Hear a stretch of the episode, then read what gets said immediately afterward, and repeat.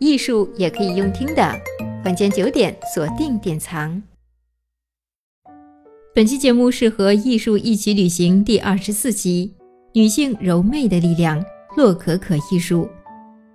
洛可可风格并不是一种新的艺术形态，而是巴洛克风格在法国的一种变异与延伸，于十八世纪初在法国巴黎盛行。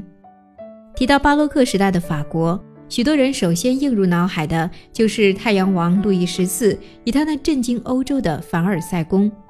法国在二零一五年的时候就推出了一部耗资超过二点一五亿人民币的影集《凡尔赛宫》。将富丽堂皇、奢华糜烂的凡尔赛宫与路易十四讲述的淋漓尽致，而这部影集最后也因为太过情色与暴露，惨遭腰斩。但路易十四去世以后，一个世代的风格转变了。我们在前几期介绍了法国巴洛克艺术的奠基者普桑，曾经说到法国宫廷培养出来的皇家美院人才对于不同艺术风格的洋气，最开始由普桑的推崇者掌权。之后又变成鲁本斯的推崇者，两派人马的争论成了风格之争。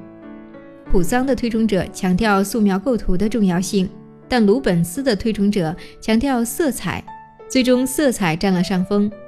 于是，在巴黎的升天大教堂与凡尔赛皇家教堂，都可以看见鲁本斯的后继者发挥才华创造的装饰传统。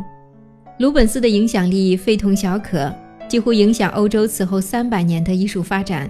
英国皇家艺术学院的研究员曾经说过：“如果没有鲁本斯，可能就没有以后的洛可可、浪漫主义、东方主义，更可能连印象派都没有了。”学院艺术不断的发展，到了路易十四的曾孙路易十五在位时，学院样式的发展也更加多元。我们在此不能忽略的就是女性发挥的影响力。路易十五的情妇蓬帕杜夫人为洛可可风格的推动发挥了巨大的影响力。成为洛可可的代言者，蓬帕杜夫人是谁呢？她是路易十五最有名的情妇，但她并不是单纯美貌而已，交际手腕也十分高明。蓬帕杜夫人很喜欢文娱活动，甚至组建自己的沙龙。沙龙是一种私密的聚会，通常是主人邀请许多客人，增进彼此的交流，借以提升个人素养。法国著名的启蒙思想家伏尔泰就是蓬帕杜夫人沙龙的座上宾。布歇是洛可可风格的代表艺术家之一。他进入宫廷之后，曾为蓬帕杜夫人绘制过许多幅肖像画，其中被认为最杰出的一件，目前保存在德国慕尼黑。在这件身着绿裙的蓬帕杜夫人画像中，布歇充分表现出这位夫人优雅、贵气与知性的一面。蓬帕杜夫人手拿着书本。倚靠着床，她左边的桌子上放着书信，抽屉里插着鹅毛笔，还有脚边散落的乐谱、版画和素描，都说明了这是位喜爱文艺的女士，也恰如其分地说明了她艺文推动者的形象。蓬帕杜夫人对于当时皇室宫廷的影响力非常的深，《绝代艳后》这部电影描绘法皇路易十六的妻子玛丽王后，电影里处处可以看到蓬帕杜夫人带起的流行。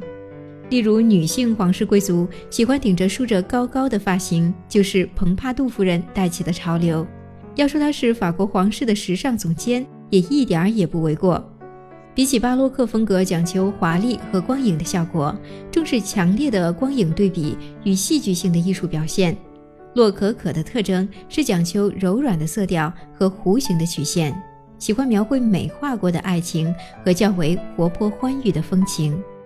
出生于法国乡下工匠家庭的华铎，就成为皇室美术学院的一员。他为贵族城堡做室内装饰，为上流社会提供庆典与盛会的设计。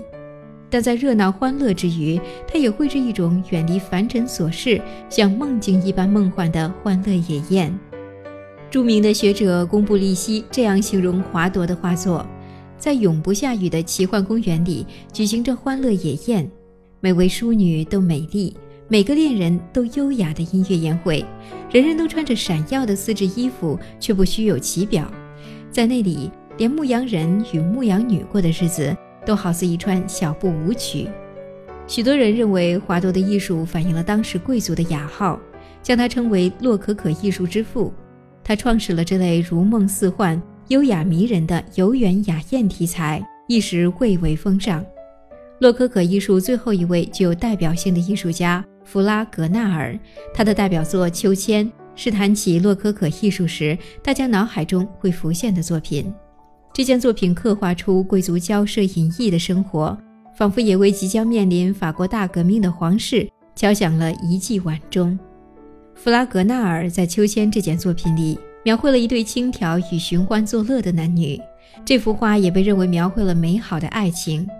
在背景的一片绿荫之中，观众的目光很容易被画面中间的粉衣少女所吸引。她坐在荡着老高的秋千上，衣裙飘扬。像一只飞舞的蝴蝶，一只脚尖翘起，鞋子飞了出去。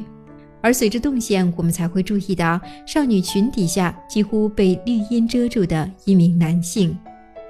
路易十四成为弗拉格纳尔的主要雇主后，他的画作基本上都是主打享乐和情欲。画作颜色柔媚，笔触轻快，犹如婉转的浅斟低唱，很受皇室贵族的喜爱。然而，在法国大革命后，失去雇主与经济来源的弗拉格纳尔逃回家乡，在19世纪初，他又回到了巴黎，但一直到他死后将近半个世纪，弗拉格纳尔始终默默无闻，直到19世纪的后半叶才又恢复了名声。一个世代终了，巴洛克的影响力也随着走入尾声。下一回的西洋艺术，我们将走进打破传统艺术的另一个时代。